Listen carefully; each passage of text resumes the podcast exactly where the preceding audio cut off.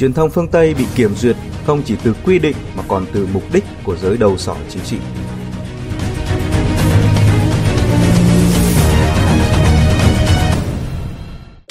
Ở phần trước, chúng ta đã biết, ngoài việc phải tuân thủ các quy định nền tảng của pháp luật trong không gian tự do báo chí khi họ có quyền viết mọi thứ đảm bảo nằm trong luật và không viết những thứ vi hiến hoặc cực đoan. Nhưng không chỉ đơn giản như vậy, họ còn phải tuân thủ theo định hướng từ ông chủ của mình và ba lý do chính để báo chí phương Tây tuân thủ thêm các định hướng từ giới siêu giàu.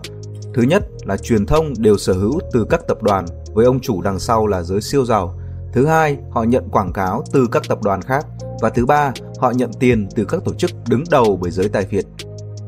Nếu như bạn chưa nhận ra sự lũng đoạn chỉ từ các gạch đầu dòng trên, sự nguy hiểm khi truyền thông chính xác là phục vụ cho giới tài phiệt chứ thậm chí không phải là phục vụ cho chính phủ, thì chúng ta tiếp tục ở video này, phần nối tiếp của chủ đề phương tiện truyền thông.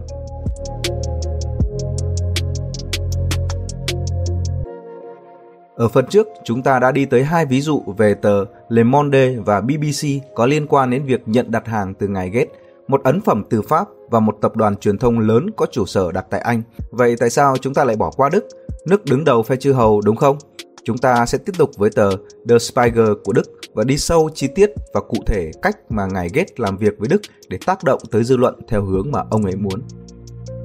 Tại Đức, ngài Gates đã chọn Spiegel làm ứng cử viên để truyền tải quan điểm của ông tới công chúng. Điều đáng chú ý là The Spiegel nhận tài trợ từ ngài Gates nhiều hơn các tờ báo lớn khác ở châu Âu, trong khi Le Monde và El Paris mỗi nơi chỉ nhận được khoảng 4 triệu USD, thì The Spiegel đã nhận gần 5,5 triệu USD kể từ năm 2018.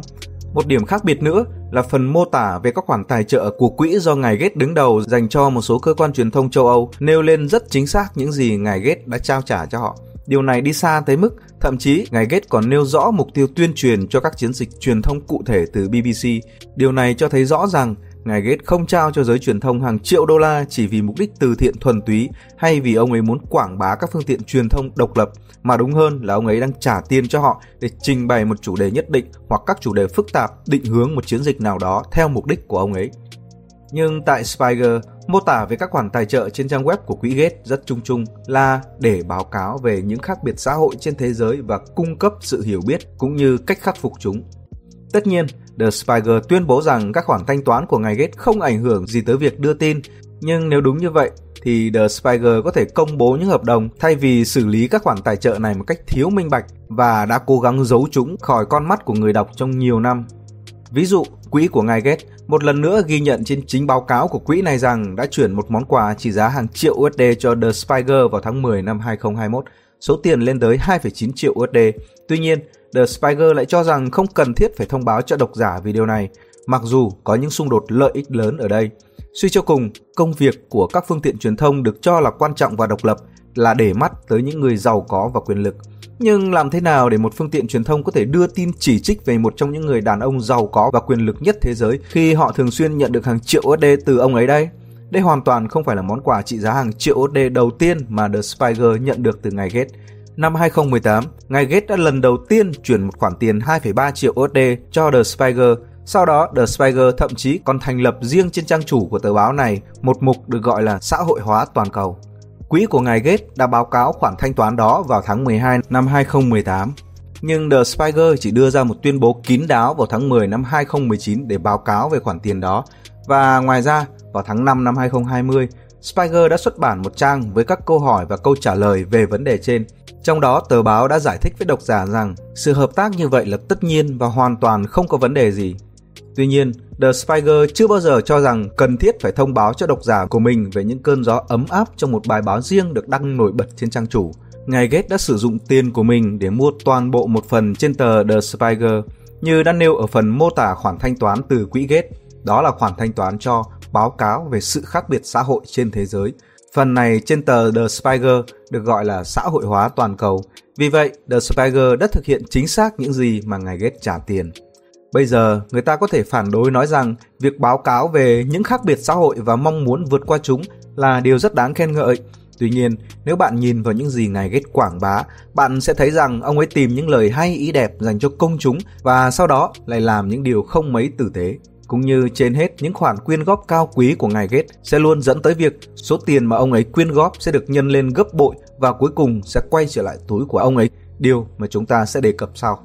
Trở lại với mục xã hội toàn cầu trên tờ The Spiegel, phần tin bài trên tờ báo mà ngài Gates đã mua, tờ The Spiegel đã viết về mục tiêu của phần này như sau. Đối với các dự án xã hội toàn cầu của chúng tôi, các phóng viên từ châu Á, châu Phi, châu Mỹ Lan Tinh và châu Âu đưa tin về con người, các điểm nóng xã hội và sự phát triển xã hội. Chúng tôi nói về sự bất công trong các bài báo cáo, phân tích hình ảnh, video và postcard chống lại nền tảng toàn cầu hóa, nhưng cũng có những cách tiếp cận đầy hứa hẹn. Dự án được hỗ trợ bởi quỹ của Bill and Melinda Gates và nội dung biên tập được tạo ra mà không có sự ảnh hưởng từ quỹ.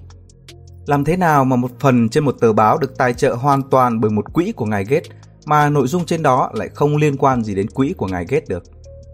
Bởi vì trên thực tế, trong chuyên mục xã hội toàn cầu, Spiger hiện đang tích cực quảng bá các chủ đề toàn cầu và câu chuyện mà ngài Gates mong muốn. Điều đáng chú ý trong bối cảnh này là câu chuyện trang bìa những kẻ ngoài vòng pháp luật của The Spiger ra mắt từ tháng 5 năm 2022 trong đó, The Spiegel đưa tin chỉ trích về lòng tham của một số nhà tài phiệt phương Tây. Câu chuyện trang bìa này là bằng chứng kinh điển về mức độ hiệu quả của đồng tiền do ngài Gates chi trả. Ngài Gates ở đó không giống như Elon Musk hay một số người khác, ngài Gates không được The Spiegel nhắc đến hoặc thậm chí là chỉ trích. Nhưng tất nhiên, đó chỉ là sự trùng hợp ngẫu nhiên và hoàn toàn không liên quan gì tới những khoản thanh toán mà Spiegel nhận được từ ngài Gates, đúng không?